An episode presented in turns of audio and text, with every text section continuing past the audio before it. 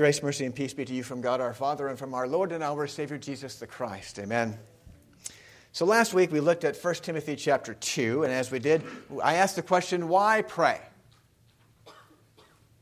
Why pray? And so there was a lot of reasons you kind of talked amongst yourselves for a little while. You came up with these reasons why to pray. And the one answer I asked you to consider is why pray? Well, because of opposition. So we pray because of internal opposition, our own struggles, and external opposition, like from those who are ruling over us. Because what we want is we want not for them to make life oppressive, but for us to be able to live a quiet life where we can share the faith through which God will grow his kingdom. Also, the opposition of false teachers, like the, the man whose name is Hymenaeus, or Hymenaeus, however you want to say it. And this man is one who said that the resurrection, not Jesus' resurrection, but the general resurrection, had already happened along with other things.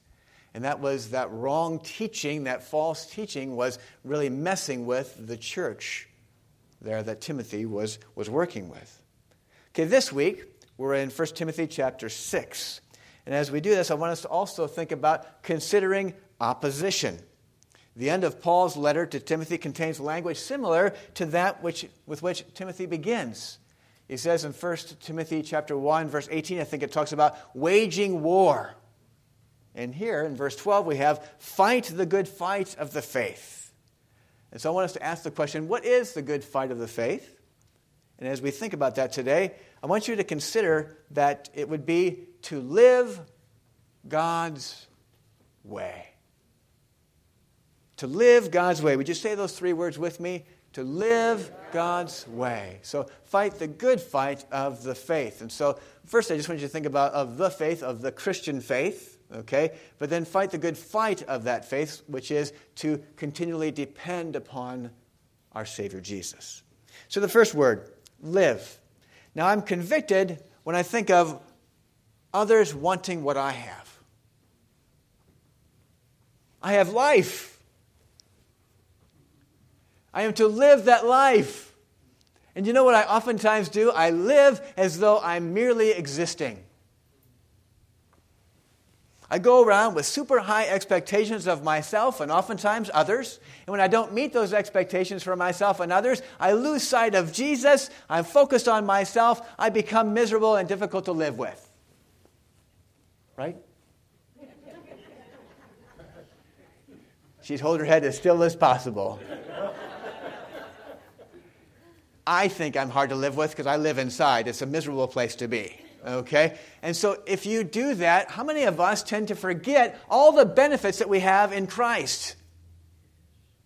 I'm the only one. Wow.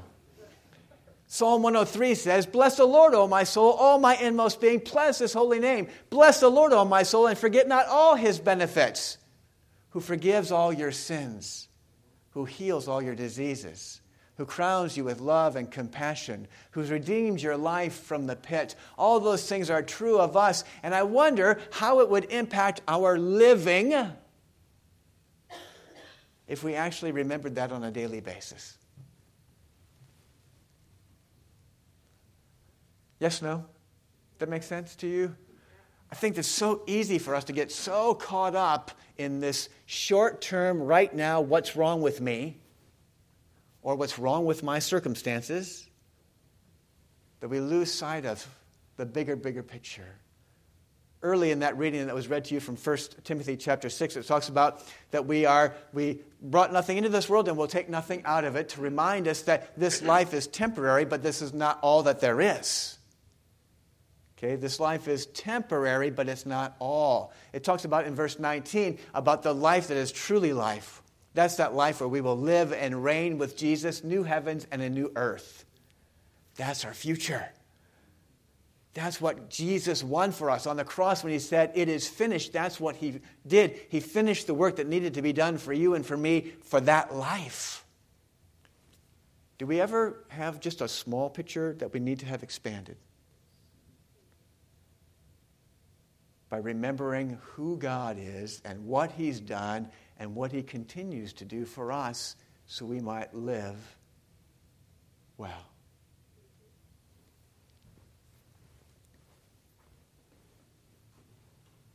Now, if we do this, as we're living well, eyes on what God has done for us, one thing that's going to happen is in verse uh, 17 it says, As for the rich in this present age, charge them not to be haughty. So let's talk a little bit about attitude, our, our thoughts. It says, As for those who are rich in this world, now we have to admit, if we go to other places, if we go to other places down south or in other places of the world, could you admit with me that we are rich?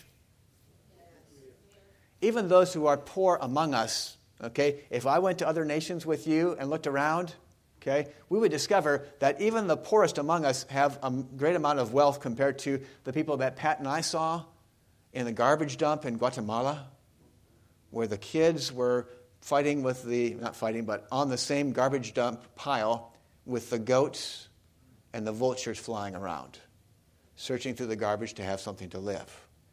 Okay? It talks about here if we have food and clothing, we should be content. You know what the really great news is? All of you are fully clothed, and none of you look like you've really missed that many meals. No offense or anything, we're all fine. But, I'm like, right? We, we haven't missed meals because if we miss meals, we probably chose to miss them, right? Yeah. Okay? And so we're really abundantly taken care of. And so it says, don't be haughty. So have I, I know I've done the four boxes with you before, but I just want to remind you again. So four boxes kind of help us with our mindset. So first, something happens. We've all had lots of things happen. Something happens, and there's the most important second box. Then there's the third box about how we feel about what happened. Then there's the fourth box, how we respond to what happened based on our feelings. And our feelings are based on what? What's the second box? Story. What's the story we our, tell ourselves? What's our mindset?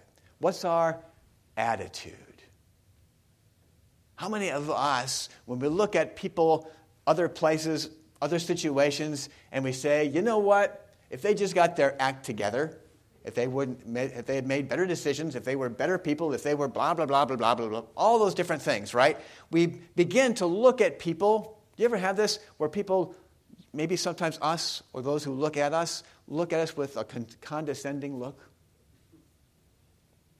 Or do you ever look at those who are maybe in some trouble right now with some condescension?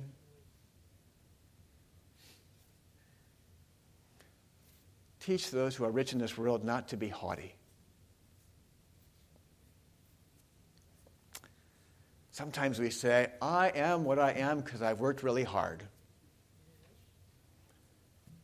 And I always love to bring up Sandy. Sorry, I don't usually use you in my messages, okay? But you know, I firmly believe that if Sandy could work, she would work. And she would like it a thousand times more than having to not work. Huh.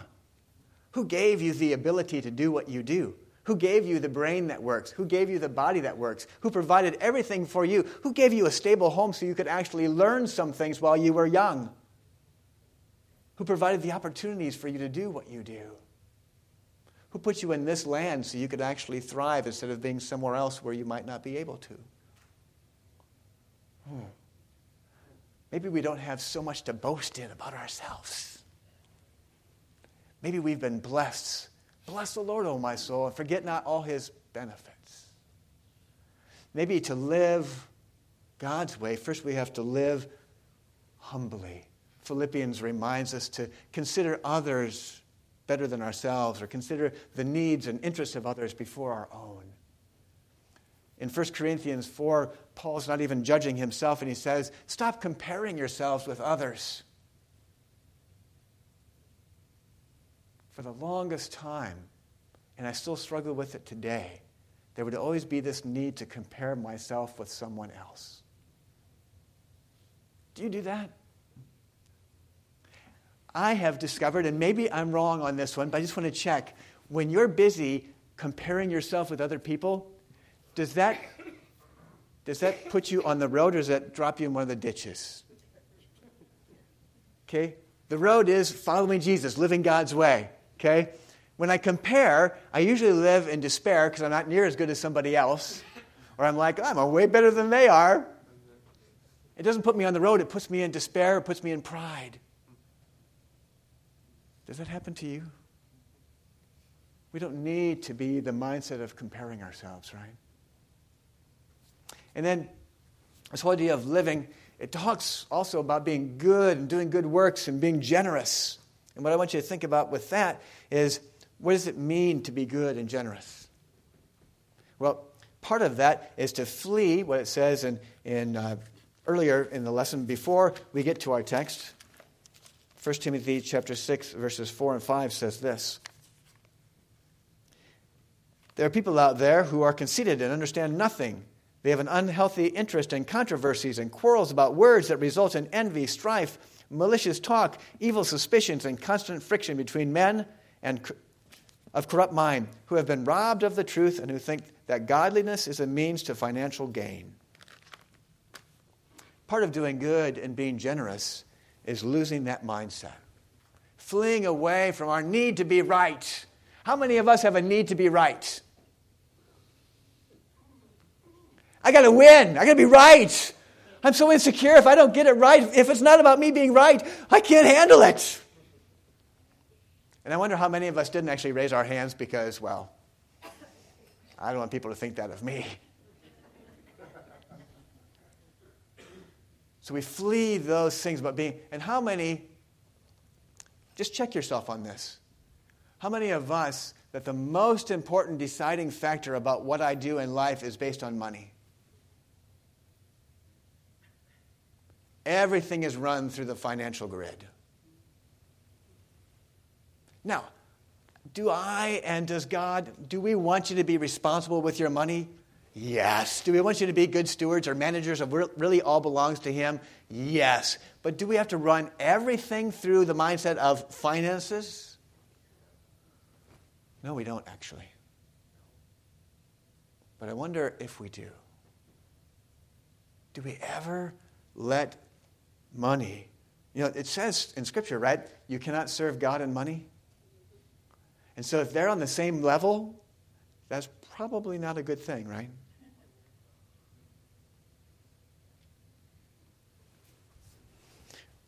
Before I go to the next part, I, I want to go back with something because I, I just saw a note I wanted to make sure I shared with you.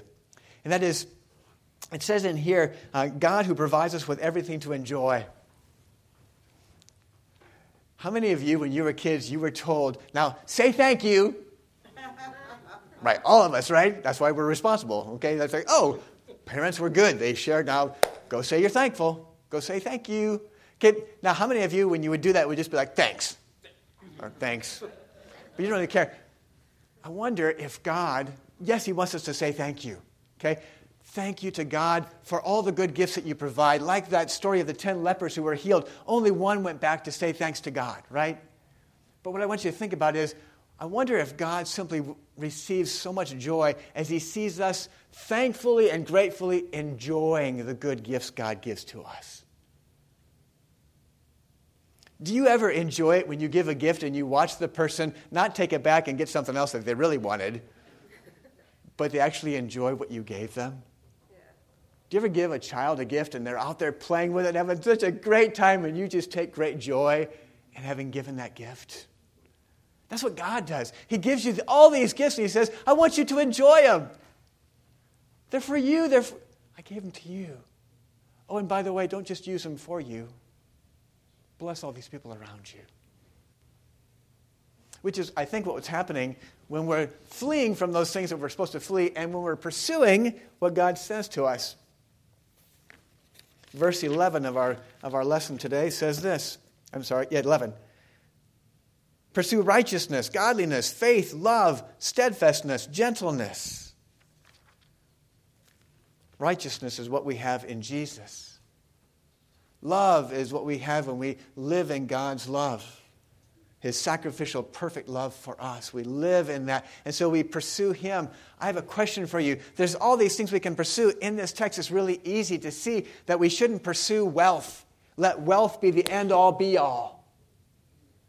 And, you know, nobody, I, I don't know any, maybe you do secretly at home at night. You take $1 bills and you sit them up and you're like, oh, I'm so happy, you know, and you kind of pack your, I don't know if you do that. That would be weird, okay? So, but most of us don't really want money for money's sake. We want money for power, right? We want money so we feel in control. How many of us feel like really confident before God and before others when we've got a nice, hefty bank account? But if we don't have that, we're freaking out. Is that true? That's true, right? And so I wonder, it's not that we love just, I just love this money, this stack of cotton or whatever it is. But what we love is the feeling of control that money gives us, the feeling of empowerment I get to do for these other people, which sometimes gets us into problems, right? That haughty spirit we can have. How many of us, when we give to others, we're like, yeah, I'm really helping them out. I'm really great. Look how wonderful I am. And that's why we don't receive from other people, right? Because that makes us look bad, because that's how we see other people who need help from us. That's a little messed up, isn't it? So we pursue Jesus, who is our righteousness. We pursue Jesus, who loves us to the nth degree. And this is how we live God's way. This is how we fight the good fight of faith, how faith leads the way. We're through Him who gives us all our gifts. And finally, those, some of those words are just like we find in the fruit of the Spirit. So as I'm pursuing Jesus and the Spirit is working, the Spirit produces those things in us. I'm reminded of how I think about character defects now. I want to take my character defects and give them to God because I've tried forever and I just can't seem to get anything done. So, dear God, here you go. And I'll just be about seeking you and loving my neighbor. And you know, when I'm busy seeking God and loving my neighbor, I have less time for character defects. Have you discovered that too? Living God's way. And then I'm going to share a little bit also about trusting God, not our finances, not our goodness as a means to financial gain, not our effort, but living the L, trusting God, loving our neighbor. It's not about trusting those things. Again, good works are great. Generosity is great. We just don't trust that God loves us for those things. We trust Him. Secondly, living God's way. Sometimes what I want us to do is remember who God is. Do you ever get so focused on yourself and your circumstances that you forget God? Did that happen this week? Yeah. It's pretty easy, right? So focused on this, I lose sight of Him. But in our text for today, it reminds us of just how great God is. God who gives life to all things. And that's not just creation and sustaining, but that's future, everlasting, resurrected life one day. And as we think about this God, I want us to think about who He is and who He is not. And so there's a book that I've read a little bit to some of the folks that are in various Bible classes, and this uh, book is called Free of Charge by Miroslav Volf. So whenever you deal with whatever your name is, okay, just maybe be thankful that your name's not Miroslav Volf, because I tried to say that really fast at Concordia today, and somebody said, "What?" they didn't get it. So Miroslav Volf is hard to say three times fast he writes this book called Free of Charge, he speaks about God. There's a couple different ideas that are prevalent in our culture that are not the right idea of who God is. One is God the negotiator. And there's a scene in the movie Amadeus, and I was trying to find one of these last night so you could watch it, but I couldn't find it, in which the renowned Viennese composer Antonio Salieri, as a boy, kneels before a crucifix and tries to make a bargain with God. Lord, make me a great composer. Let me celebrate your glory through music and be celebrated myself. Make me famous throughout the world, dear God. Make me immortal. What will God get for doing him the favor? In return, I vow I will give you my chastity, my industry, my deepest humility, every hour of my life, and I will help my fellow man all I can. The problem with God as negotiator is what do you have that God needs? Yeah, less than that. Less than nothing. There's, you have nothing God needs. So in negotiating, you're not going to be in a good position. Isn't it great that our God loves to give? So then you think, oh, I want to see God as Santa Claus. So some people are constantly trying to make deals with God, bargaining with God to get what they want. Okay? You do this for me, I'll do that for you. But that's not how God works. Some people see him as Santa Claus. You know what? God just delights in giving. So I might as well just keep asking and just keep getting. The problem with the Santa Claus idea is that it just tends to be all about me. Right? It's not that we exalt Santa Claus, we're just thankful for all the gifts. Don't we love it when Santa Claus comes and then he goes again. We don't really want Santa Claus around telling us what to do. We just want him to bring the gifts and get out of here. Right? That's not how God operates. And yet, I wonder if in our daily life we operate either with God as negotiator or God as Santa Claus.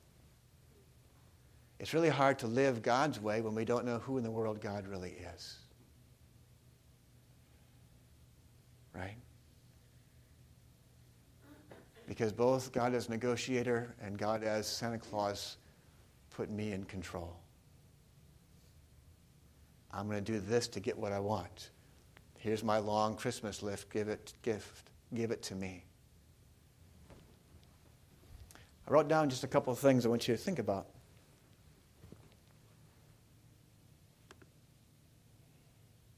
Who is our God? He is a compassionate, saving, sacrificial, giving, perfectly loving King. And He calls us to live our lives as beggars who simply receive from Him.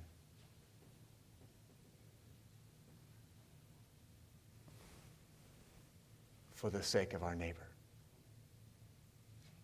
Finally, live God's way. Way. Can you put the little, the little picture up? I have this picture in my office. And I, can you see it all right? So, what we have here is a man with some scrolls, and blessed is the man who walks not in the counsel of the sinners, and that whole Psalm 1 story. And as we're in the Word of God, like he's got that scroll right in front of him, it's, it's like rivers of water, okay? Let me read Psalm 1 to you as you look at that. And as you look at it in, the, in here, it's much harder to see on, um, on, the, on the picture, on the painting, but here it's pretty easy to see. But look, blessed is the man who does not walk in the counsel of the wicked, or stand in the way of sinners, or sit in the seat of mockers, but his delight is in the law of the Lord, and on his law he meditates day and night. He is like a tree planted by streams of water, which yields its fruit in season, and whose leaf does not wither. Whatever he does prospers. Not so the wicked. They are like chaff that the wind blows away. Therefore, the wicked will not stand in the judgment, nor sinners in the assembly of the righteous. For the Lord watches over the way of the righteous, but the way of the wicked will perish. Think for just a moment. When that man is in that, in that word, it's like that tree by the rivers of water, bearing abundant fruit. The contrast of the two ways one leads to abundant fruit, that's living God's way. The other leads to chaff. I've explained chaff to you before, right? That's like the skin around a kernel or a seed. If I blew this hard, I would blow the chaff off my hand, past, probably past the communion rail. It's light, there's nothing to it. So I can either walk, live God's way, or this other way. And you know what it says about this other way? It talks about the uncertainty of riches. It talks about, for the love of money is the root of all kinds of evils. It is through this craving that some have wandered away from the faith and pierced themselves with many pangs. Those who desire to be rich fall into temptation, into a snare, into many senseless and harmful desires that plunge people into ruin and destruction. Living God's way, the way that either leads to life, that life that is truly life, or leads to destruction and a wandering away from the faith, away from the faith, the trust in the one who loves us so much and is intimately involved in our way. You know, when I think of way, I can't help but remember John 14, 6. For we're reminded that Jesus is the way, the truth, and the life. Jesus is the way. So if I want to walk or live God's way, I remember Jesus. And you know, I love to tell you this Jesus already lived your life for you perfectly. Right? He was baptized for you. He lived his life in place of you. He died your death for you. So now he could say that you are righteous before God because he did it. All of his perfection is credited to your account.